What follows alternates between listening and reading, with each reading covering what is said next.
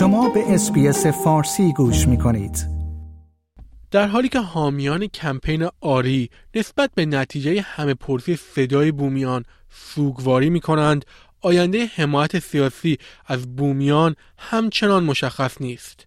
در همه پرسی دیروز اکثریت استرالیایی ها در همه ایالت ها و قلمروها به جز ACT رأی خیر دادند.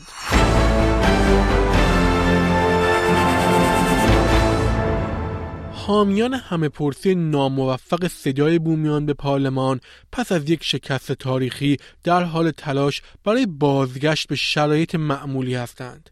این همه پرسی که با مخالفت اکثریت استرالیایی ها با تغییر قانون اساسی رد شد می توانست صدای ملل اولیه را در قانون اساسی درج دهد. اکنون بسیاری از استرالیایی ها بر این باورند که با عواقب یک همه پرسی که جوامع را از هم جدا کرده و بر سلامت روان برخی از بومیان استرالیایی تأثیر منفی داشته روبرو شدهاند.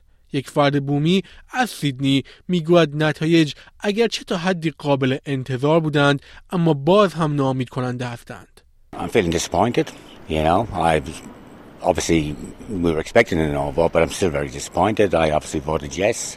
Um, I believe that it um, it was something that should have been acknowledged to give the uh, Aboriginal people um, more of a voice in in their um, existence as such. However, obviously the majority of the population um, voted no. این اولین همه پرسی بود که در 24 سال گذشته در استرالیا برگزار شد و در نهایت در هیچ ایالت یا منطقه‌ای به جز ACT مورد حمایت اکثریت قرار نگرفت. اما چرا این صدای پیشنهادی با این شدت رد شده است و فعالینی که به دنبال کاهش شکاف هستند چه راهی پیش رو دارند؟ نخست وزیر انتونی اربانیزی می‌گوید که نتیجه را میپذیرد اما متاسف است که لحظه اتحاد برای استرالیایی ها رخ نداده است او ادعا می کند که از زمانی که ائتلاف در ماه آویر اعلام کرد که با صدا مخالفت می کند مشخص شد که یک نبرد دشوار در راه است. The analysis will go on for, for some time, no doubt. But the truth is that no referendum has succeeded without bipartisan support in this country. None. از سمت رهبر اپوزیسیون پیتر لاتن ادعای خود را تکرار کرده است و گفته که همه پرسی به دلیل تفرق افغانی که درون آن وجود داشت محکوم به شکست بود و هرگز نباید اتفاق می افتاد. It's clear, obviously, that uh, the referendum has not been successful, and I think that's good for our country. This is the referendum that Australia did not need to have. The proposal and the process should have been designed to unite Australians, not to divide us.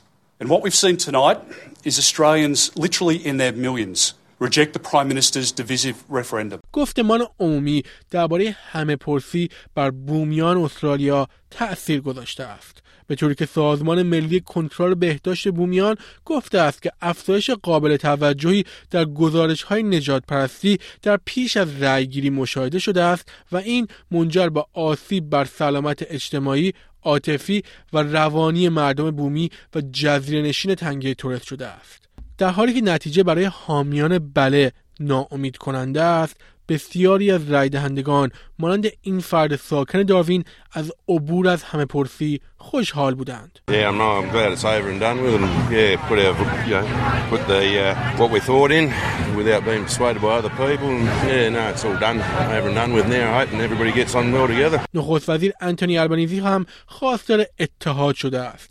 او می‌گوید که از برگزاری همه پرسی پشیمان نیست و وظیفه دارد اهداف و منافع بومیان استرالیا را ارتقا دهد. We are not yes voters or no voters. We are all Australians. There are people who've been involved who stood on this stage with me in March who spent a lifetime on this. A lifetime. Struggling just to be recognised in our Constitution. I had a duty. رغم وعده قبلی پیتر داتن برای برگزاری همه پرسی دوم برای تضمین به رسمیت شناختن بومیان استرالیا در قانون اساسی به نظر می رسد که او از این احتمال عقب نشینی کرده و در برنامه ناینز تودی گفت که هیچ کسی خواهان برگزاری همه پرسی دوم نیست. به همین دلیل به نظر می‌رسد شکست این همه پرسی مسیر به رسمیت شناختن بومیان در قانون اساسی را مبهم کند شنوندگان عزیز این گزارش همکارم سم دوور از SBS News بود که من نیو صدر از SBS فارسی تهیه و تقدیم حضور شما کردم شما هم شاید می توانید برای شنیدن اخبار اینچنینی و دسترسی به مقالات، ویدیوها و پادکست را به بیش از 60 زبان یا پخش رایگان آخرین اخبار و تحلیل ها درباره همه پرسی صدا از SBS Voice Referendum portal در SBS On Demand دیدن کنید. آیا می خواهید به مطالب بیشتری مانند این گزارش گوش کنید؟ به ما از طریق Apple Podcast، Google Podcast، Spotify یا هر جای دیگری که پادکست های خود را از آن می گیرید گوش کنید.